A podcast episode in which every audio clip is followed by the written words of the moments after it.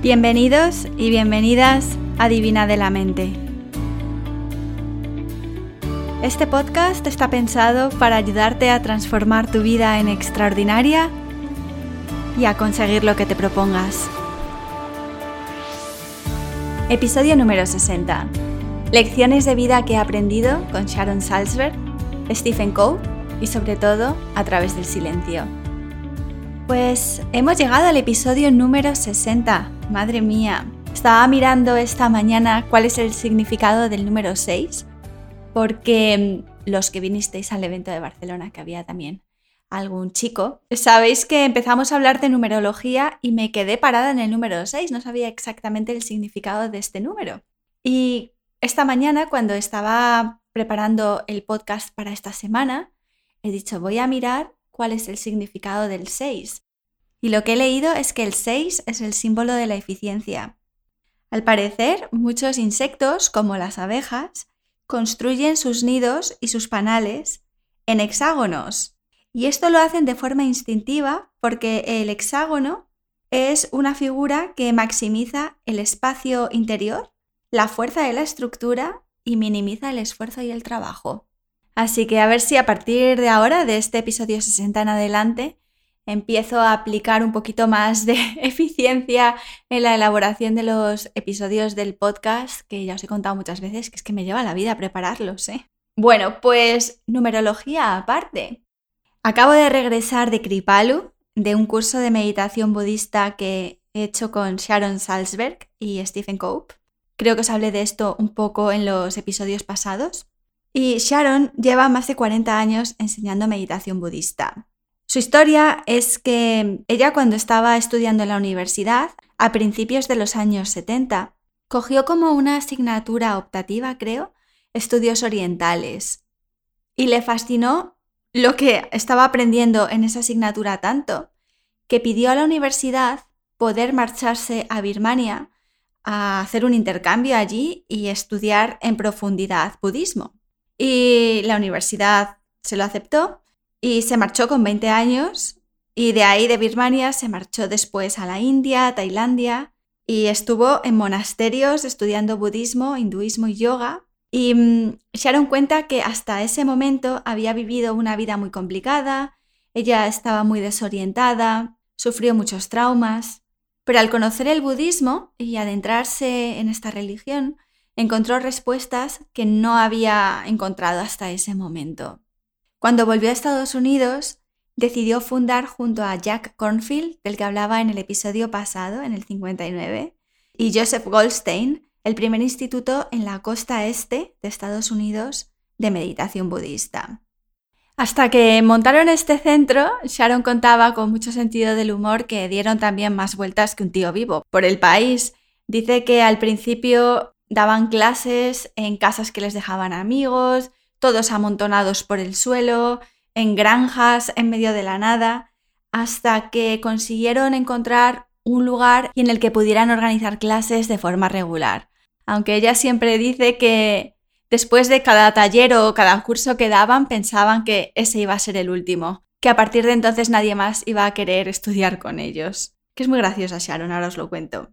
Bueno, pues decía ella que montar este instituto de meditación, que sigue funcionando, se llama Insight Meditation Society y está en Massachusetts, en un pueblo que se llama Barre, B-A-R-R-E. Fue complicado porque, claro, en la costa este, en los años 70 y 80, el tema de la meditación era algo desconocido y tenía una reputación un poco raruna, un poco mala se conocía en la costa oeste y, pensaba la gente de, pues eso, de Nueva York, de Massachusetts, que eso de la meditación eran cosas de hippies o los colgados de California. Hay que tener en cuenta que en esta costa es donde están las grandes universidades, Harvard, Yale y tal. Y, y, claro, hablar de estudios orientales, meditación y tal, pues no tenían muy buena fama o una reputación demasiado extendida. Pero los tres continuaron enseñando, os dejaré sus nombres en las notas de este podcast, en la web de Divina de la Mente, y son de los mejores profesores de meditación budista que por lo menos yo conozco. Yo me imaginaba a Sharon como una especie de abuelita, en paz y en calma, toda tranquila ella. Y Sharon transmite mucha, mucha calma, pero os aseguro que es graciosísima. Tiene un sentido del humor que alguien le dijo en una de las clases que tuvimos que si se había planteado ser comediante, porque se toma la vida con, pues, con perspectiva y con sentido del humor y rompe el mito, desde luego el mito que yo tenía, de que los profesores más enfocados al budismo son como más serios, aburridos, que no tienen duende, digamos, como dicen en España, vaya. Pues con Sharon era carcajada tras carcajada lo que no le quita profundidad a sus enseñanzas. Pero es que de verdad que aparte de enseñar muy bien y saber mucho, te lo pasas bien con ella. Además de eso es una mujer que a sus 68 años, creo que tiene, sigue trabajando, sigue escribiendo libros, está ahora a punto de publicar uno sobre meditación y justicia social, todos estos temas. Da retiros en el centro que fundó hace 50 años, en Bar, y vive en Nueva York. Por tanto, está en contacto con la vida y con los problemas que existen en el mundo. Como ella dice, cada mañana no vienen a despertarla ángeles con trompetas, sino que se despierta con el ruido de ambulancias, con el tráfico. No pasea junto a la playa, sino por las calles de Nueva York, con la basura que se acumula en las aceras, ratas, porque ojo, la porquería que hay en Nueva York. Y por eso su forma de enseñar me atrae mucho porque ha sabido adaptar muy bien esas enseñanzas que aprendió en monasterios durante muchos años en los cuales renunció a todo, con la vida en una gran ciudad y luego la vida también en el centro donde ella enseña habitualmente, que está en el campo, como os digo, en Massachusetts, en plena naturaleza. Pues esa es Sharon. Y luego Steven también tiene cerca de 70 años y es psicoterapeuta pero ha dedicado toda su vida a estudiar yoga y es uno de los directores de Kripalu, que es el centro más grande de Norteamérica de enseñanza de yoga. Y también es una fuente de sabiduría. Ambos son muy diferentes. Sharon llegaba a clase sin llevar ni un papel, o sea, ella llegaba, se sentaba en una silla y decía, me ha dicho Stephen que hoy tengo que hablar de la generosidad o de lo que sea o de este o de la meditación meta pero no llevaba ni un papel, solamente una botellita de agua, ahí se sentaba, se ponía a hablar y era capaz de hilar las enseñanzas de Buda con una meditación guiada, con los últimos avances en psicoterapia, 40 anécdotas de su vida con las que te partías de risa. Increíble su forma de articular y de expresar estas enseñanzas que a veces son complicadas de transmitir. Y Stephen, por otra parte, es más académico, más intelectual, aunque nos guió, hicimos yoga también con él e hizo unas secuencias muy bonitas y donde yo personalmente accedí a partes muy profundas de mí misma. Os voy a decir que me siento muy privilegiada de haber podido estudiar con estos maestros este año, porque la verdad es que se están haciendo mayores y son ellos los que trajeron las filosofías orientales a Occidente. Este grupo de americanos, particularmente Sharon, Sally Kempton, Lauren Roach, Ram Dass, que falleció las pasadas navidades, Jack Confield, Sylvia Bornstein, pues, pues están haciendo mayores y no sé si en algún momento tenéis oportunidad de estudiar con ellos o al menos comprar sus libros y leerlos. Ellos son los que tienen información de primera mano de este tipo de filosofía, religiones, disciplinas, por si tenéis curiosidad, claro. Y aunque hubo europeos también que se fueron en estos años 60 y 70 a estos países asiáticos, en general los americanos fueron los pioneros. No sé muy bien por qué, me imagino, digo yo, que a lo mejor en Europa como tenemos culturas más conservadoras y religiones más asentadas, pues igual costaba más aceptar este otro tipo de conceptos. Y luego en muchos países, como en España, estábamos viviendo bajo dictaduras y no me imagino yo en tiempos de Franco abriendo ashrams y centros de meditación en Madrid estuviera muy bien visto por aquel entonces. El taller estaba organizado con clases por la mañana y por la tarde, de tres horas en cada sesión, y luego a veces también teníamos clase por la noche. Y entre medias, como era la semana del año de contemplación en Kripalu, pues silencio, o bueno, había otros talleres o clases de yoga para hacer, pero las comidas eran todas silenciosas y en general el centro estaba en silencio. Os voy a contar cómo ha sido mi experiencia en este sentido.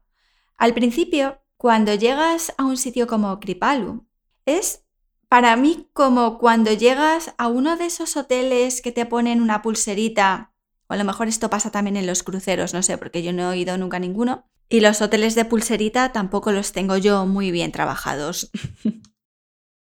Pero me imagino que en estos sitios cuando llegas tienes 40 posibilidades para hacer cada hora, me imagino. Solo que en vez de tener barra libre de mojitos, mini golf y playa, pues en Kripalu lo que tienes es 10 clases de yoga diferentes al día para que puedas escoger diferentes estilos, diferentes talleres, conciertos de kirtan, hay una sauna, a la que yo no voy porque no me gustan las saunas, bosques, lagos para dar paseos por tu cuenta o con guías, un montón de salas de lectura, barra libre de tés, buffets de comida de todo lo que te puedas imaginar, todo sano, eso sí.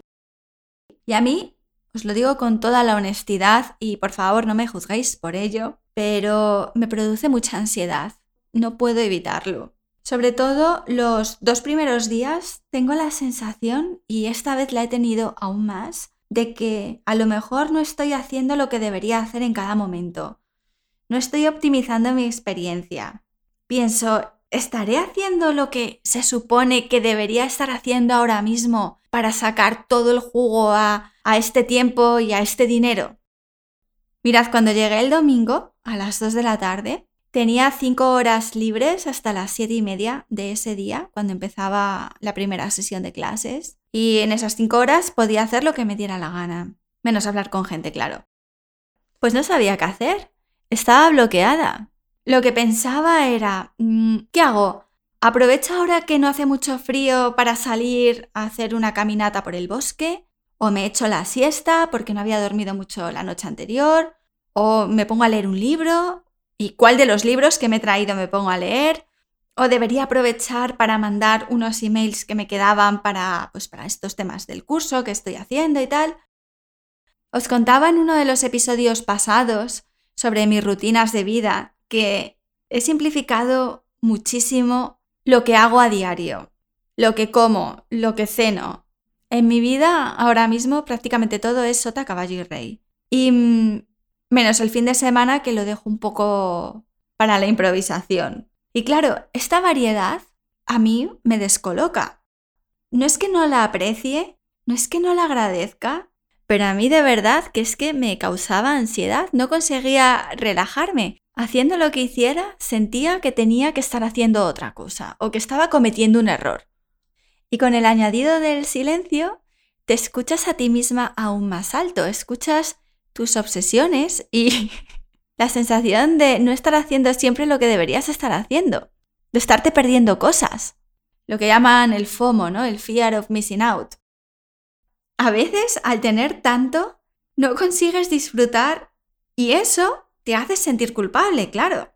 Y claro, te criticas por ello. Vamos, es que yo me escuchaba criticándome. Desde luego, Ana, has venido aquí para aprender o para relajarte y no estás haciendo ni una cosa ni la otra. Esta obsesión por querer optimizar nuestra experiencia constantemente nos pasa también en la vida normal. ¿Cuántas veces estamos haciendo una cosa y pensamos que a lo mejor deberíamos estar haciendo 40 cosas diferentes? O nos pasamos la vida planificando en nuestra mente, anticipando el futuro o recordando el pasado o culpabilizándonos por irnos allí. En cualquier caso, nos estamos perdiendo la experiencia presente, nos estamos perdiendo lo que está pasando en ese momento. Y a lo mejor, si eres como yo, estás más pendiente de lo que se supone que deberías estar haciendo que de lo que necesitas hacer. A veces esto también nos pasa cuando estamos de vacaciones. Asegurarnos de que lo que estamos haciendo es exactamente lo que queríamos hacer, que vamos a cumplir nuestras expectativas, que no se nos va a quedar nada por hacer. No sé, a lo mejor me estoy enrollando mucho, pero es que a mí me pasa. Y luego en ese silencio me di cuenta también de que me sentía culpable de estar ahí y desorganizada. Porque claro, el curso de meditación que empieza esta semana, el 20 de enero, pues todavía tenía cosas que hacer, tenía algo de trabajo pendiente y entonces pensaba, claro, es que siempre te pasa lo mismo, te apuntas a estos cursos justo antes de empezar un proyecto grande me pasó igual cuando fui al de Elena Brauer en agosto, que después tenía todos los eventos en España, pero es que me coincide así. ¿Qué le vamos a hacer? Pero había una parte de mí que me martirizaba por eso. Y me decía, si hubieras empezado el curso en febrero en vez de en enero, podrías estar disfrutando mucho más y no pensando en que tienes que mandar emails o que tienes que arreglar esto o lo otro, o terminar de escribir esta parte. Y luego ya la mente se me iba por todas partes, claro. Y si hubiera dejado el curso para febrero, se me hubiera juntado con la mudanza a Australia. Por cierto, hablando de la mudanza a Australia, que no se me olvide mandar un email a esta compañía para que me ayuden con la mudanza de unas cajas, que no se me olvide contactar con mi suegra para tal y para cual, bueno, en fin. Y también me sentía culpable porque estaba ahí un domingo del mes de enero, a lo mío, cuando Jeff al día siguiente tenía que ir a trabajar y yo pensaba, desde luego, a lo mejor estoy invirtiendo en cosas que no debería hacer, debería ahorrar ese dinero, hago bien estando aquí, me merezco estar aquí, todo esto. Por la noche mandé un mensaje a Jeff, a mi marido, para ver si había llegado bien porque se marchaba esa noche a trabajar a otro estado. Y le mandé un mensaje en plan, bueno, muchos besos, te echo de menos. Mentira, que le voy a echar de menos. Yo estoy bien, un poco cansada, pero bueno, tampoco quería dar como muchas muestras de entusiasmo. Pero Jeff, que es mucho más simple que yo y más inocente, me contestó con, me alegro de que estés bien. Y me mandó una foto con una cerveza, el fútbol americano en la televisión detrás y una bolsa de patatas fritas, diciendo que él también estaba muy bien y que me lo pasara bien y que me tomara todo el tiempo del mundo en volver.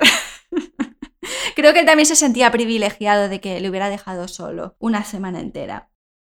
Vuelvo a reiterar que en mi opinión a este tipo de retiros una solamente puede ir sola, sola y feliz. Ni de broma me gustaría que mi marido estuviera conmigo en esos momentos.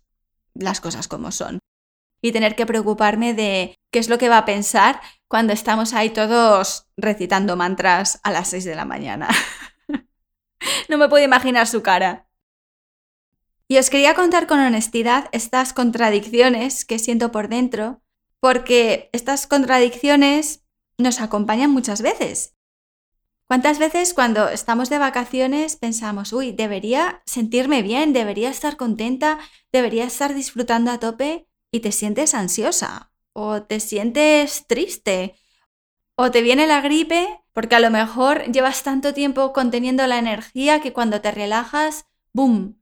todo lo que llevabas suprimiendo aparece. O discutes más con tu pareja justamente esos días porque es cuando tienes tiempo para discutir.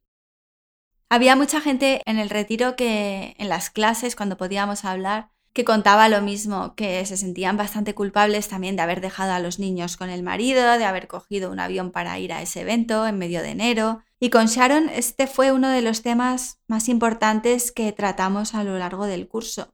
Porque esto afecta también mucho a la experiencia que tienes cuando meditas.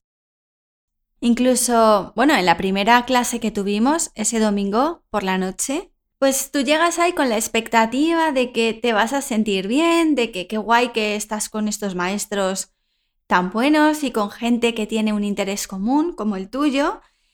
Y a lo mejor tienes la expectativa eso de que te vas a sentar a meditar y solamente te van a venir a la mente pensamientos buenos, y va a fluir el amor de tu corazón al resto del mundo. Y te van a inundar sentimientos de profunda gratitud, de amor a todos los seres vivos sobre la tierra, nacidos y no nacidos, y que vas a elevarte y a tener la mejor experiencia del mundo. Y en mi caso os digo que en esa primera meditación yo lo único que sentía era una ansiedad como hacía tiempo que no sentía. Y claro, te das cuenta de cómo tu mente empieza a poner comentarios a esa sensación que estás teniendo o que no estás teniendo. Y empiezas a pensar, claro, es que soy una desagradecida, porque no consigo concentrarme, la culpa es de que no he meditado lo suficiente en esta última semana porque he estado muy atareada, debería estar haciendo otra cosa, siempre escojo la peor semana para hacer este tipo de cosas, seguro que el resto del mundo está teniendo una experiencia estupenda y yo estoy aquí con esta sensación de contracción en el pecho, pero menos mal que una chica levantó la mano al final de esta primera meditación y dijo, la verdad es que yo he tenido una experiencia bastante mala porque después de estos minutos aquí me siento como triste y cansada y debería sentirme de otra manera, ¿no? Y entonces Sharon contó una anécdota que la comparto con vosotros porque a lo mejor os ayuda también.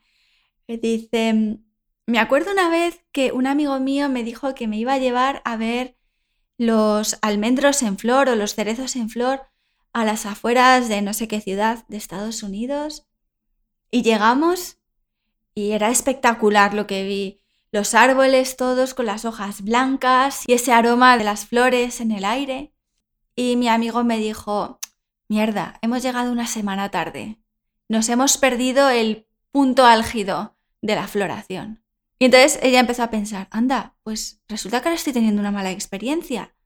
Resulta que ahora no me debe gustar esto que está pasando, me he perdido lo bueno. Tenía que haber venido una semana antes, si es que tal y cual, si es que todo lo malo me pasa a mí. Y decía ella, ¿cuántas veces es la narrativa que ponemos a lo que estamos viendo, a lo que estamos observando dentro de nosotros, lo que hace que no nos relajemos en ese momento o que simplemente estemos presentes con la experiencia que en ese momento aparece. Porque no hay sentimientos buenos ni malos, ni pensamientos buenos ni malos, son los que son. Y decía ella también, ¿por qué tienes que sentirte mal cuando un pensamiento que tú no has invitado a tu mente, que además te llega cuando no te lo esperas, que nadie lo ha invitado y que además decide pasearse a sus anchas por toda la casa, por toda tu mente, y te sientes mal por ello? Como cuando tienes en casa invitados maleducados que llegan sin avisar y deciden aposentarse toda la tarde y además explorar la casa. Pues lo mejor que puedes hacer en estos casos es primero no dejar al invitado desatendido y dejarle que rumie por a sus anchas por toda tu casa y luego hacerle saber que tiene la puerta abierta para que salga cuando le parezca porque ya sabemos que los invitados maleducados tampoco tienen en cuenta las necesidades del anfitrión, pero a lo mejor em, de forma suave podemos hacer ver a ese invitado o a ese pensamiento que tiene la puerta abierta para que cuando lo considere oportuno salga. A lo largo de estos cinco días en silencio, ves muchos de estos pensamientos, de estas expectativas, de los comentarios que ponemos a lo que vemos, a lo que sentimos. Y os digo que al principio estar en silencio se hace muy raro y aún así la experiencia me ha parecido muy liberadora. Es verdad que este retiro no era de silencio absoluto porque en la planta de abajo hay una cafetería pequeña donde sí que se puede hablar, que a mí me recordaba a las narcosalas de los aeropuertos. ¿Sabéis esas peceras donde se meten los fumadores empedernidos que no pueden dejar el hábito de fumar? Pues nosotros también teníamos una narcosala para habladores compulsivos. Y ahí hice un par de amigas y bueno, en las clases también podíamos preguntar, obviamente, y hablar con gente, pero el resto del tiempo estábamos en silencio. Y también me di cuenta de muchas más cosas. Primero, de la cantidad de energía que conservas cuando no hablas. Eso de llegar a un sitio de nuevas. Y no tienes que preocuparte por quedar bien, por preguntar a todo el mundo de dónde vienes, qué haces, estás casado, tienes niños. La cantidad de energía que recuperas, no hablando con nadie. Ya sé que en la vida normal esto no lo podemos hacer, que es muy asocial, pero para cinco días llegar de nuevas a un sitio y no tener que preocuparte de, mm, estoy haciendo la pregunta correcta, debería estar, eh, estoy quedando como una charlatana o como estoy preguntando lo que debería preguntar, ¿sabéis lo que os digo? También te das cuenta de eh, todo el comentario mental que tenemos cuando ves a la gente alrededor. En plan, uy, ese hombre parece triste. esa persona parece que está deprimida, porque no están hablando, claro, igual que yo probablemente parezca triste y deprimida. Esa persona sonríe con los ojos, esa persona no mira a la gente con los ojos. Y entonces te empiezas tú a montar una cantidad de historias y de películas que es entretenido, pero una vez más, esto es lo que hacemos también a diario y no vemos. Y nos lo creemos. Que nos creemos nuestros propios comentarios mentales, nuestras narrativas. Y luego, claro, también ves lo distraída que estás, la cantidad de cosas que te pasan por la cabeza en 30 segundos, cómo empiezas tratando de concentrarte pensando en la punta de la nariz y terminas yéndote a, la lista de la compra, a las vacaciones de hace dos años, al, al email que tienes que mandar, a un problema que tuviste con quien sea hace 10 años. Pero sobre todo para mí la clave fue darme cuenta de la energía que gastamos con todo este machaque mental que tenemos por dentro. No creo que debamos escapar del mundo, pero sigo recomendando ratitos de silencio aquí o allá porque creo que son muy beneficiosos para nuestra salud mental, para mí por lo menos. También os puedo recomendar un libro que he mencionado en las redes sociales varias veces, que se llama Biografía del Silencio, de Pablo Dors, y él explica mucho mejor que yo qué es lo que sucede cuando estás en silencio. También te recomiendo que si tienes interés en este mundo de la espiritualidad y de la meditación, que si puedes, apúntate a algún retiro de este estilo, no tiene que ser una semana entera, a lo mejor un fin de semana. Y si no puedes, por la razón que sea, intenta irte a tu casa del pueblo o la casa de algún amigo en las montañas cuando no haya nadie y puedas irte sola y hazlo sola. Es posible que te invadan sentimientos de inseguridad, no sé, de ansiedad, de culpabilidad por lo extravagante que eres y las ideas tan raras que tienes, o creas que es una pérdida de tiempo con la cantidad de cosas productivas que podrías estar haciendo. Pero si te organizas bien, organizas la logística para que no tengas ningún problema, consigas desconectarte más o menos del teléfono, o al menos no pasarte el día mirando Facebook o el, WhatsApp o lo que sea, vas a ver la cantidad de energía que recuperas. Pero no te lleves a nadie, no vayas con tu madre, no vayas con tu hermana, no vayas con tu mejor amiga. Hay cosas que solamente puedes hacer sola. Si no, vas a seguir hablando de las mismas cosas de siempre, volviendo a lo mismo de siempre y no vas a conseguir encontrarte con, contigo misma en el silencio, ¿vale? A lo mejor no va a ser la actividad más entretenida que puedas hacer. Es posible que creas que después de una tarde, un día, un fin de semana contigo misma no sucede nada, pero créeme que sí que sucede. Créeme que empiezas a darte cuenta de la cantidad de cosas que se te pasan desapercibidas a lo largo del día. La cantidad de cosas que pasan desapercibidas. Solo eso ya es muchísimo y la cantidad de comentarios y narrativas y explicaciones que damos a las experiencias que vivimos. Y cómo a veces juegan en nuestra contra, muchas veces. Por último, quería deciros unas notas sobre el curso de meditación para los que lo estéis haciendo, ¿vale? Os cuento que he decidido empezar con tres o cuatro días de meditaciones inspiradas en el Tantra y en teoría tántrica. Y la razón es simple es porque es la que más años llevo practicando, no porque sea la que más me guste o la que yo considere más importante, sino, bueno, empecé practicando este tipo de meditación porque llegué a ella en un momento muy oscuro de mi vida y el resto de meditaciones, por ejemplo, basadas en la concentración, en el silencio, no conseguía conectar con ellas. Y a mí personalmente, la meditación que hacía con mis profesores, con Julie, con Lorin, con Elena. Este tipo de meditación me ayudó mucho en mi depresión y la desconexión que tenía con todo lo que me rodeaba. Os he contado varias veces que Lorin, Lorin Roach, tradujo el Vijnana Vairava Tantra, que es uno de los textos más bonitos que he encontrado de meditación, y él me ayudó a abrir mis sentidos primero, a abrir mi corazón después y después abrirme a la vida. En esos momentos de mi vida, prácticas como el mindfulness, meta prácticas más zen no habían logrado captar mi interés y mi atención, pero el Tantra fue la primera vía de vuelta para mí a disfrutar de la vida y donde comenzó mi camino hacia la meditación. Ahora sí que estoy preparada para sacar jugo y disfrutar y, apreciar otro tipo de meditaciones como las budistas, el mindfulness y de hecho me están ayudando mucho no os lo he contado, pero acabo de recibir mi primera certificación también como profesora de mindfulness y en abril terminaré el segundo nivel. Aunque ya llevo practicándolas desde hace bastante tiempo, he decidido formarme también formalmente en este tipo de meditación y me está encantando.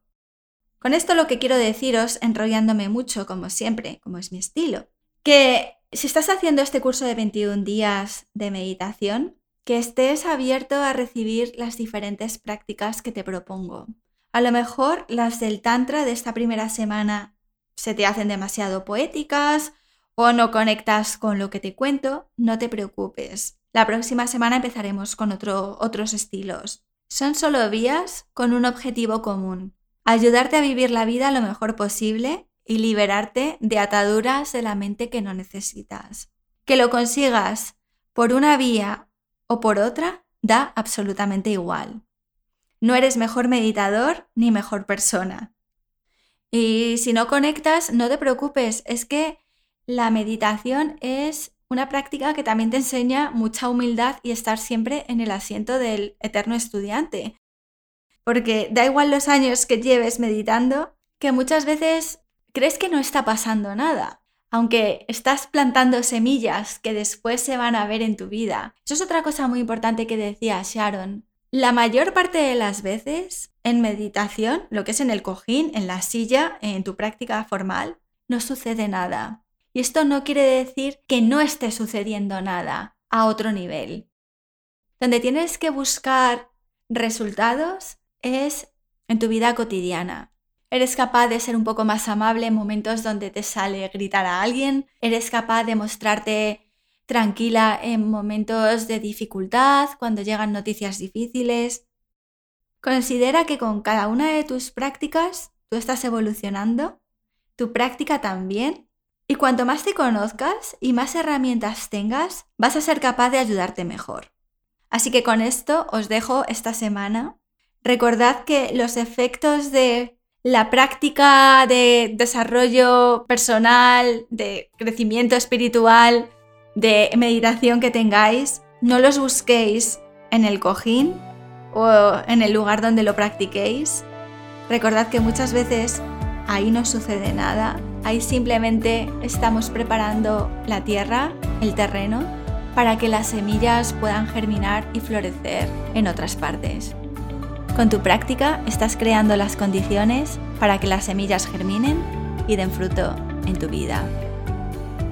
Aquí termina el episodio de Divina de la Mente de esta semana. Espero que te haya gustado. Recuerda que en divinadelamente.com puedes continuar profundizando en tu camino de desarrollo personal a través de los cursos online que te ofrezco. También puedes contactar conmigo para una sesión de coaching individual. Hasta la semana que viene.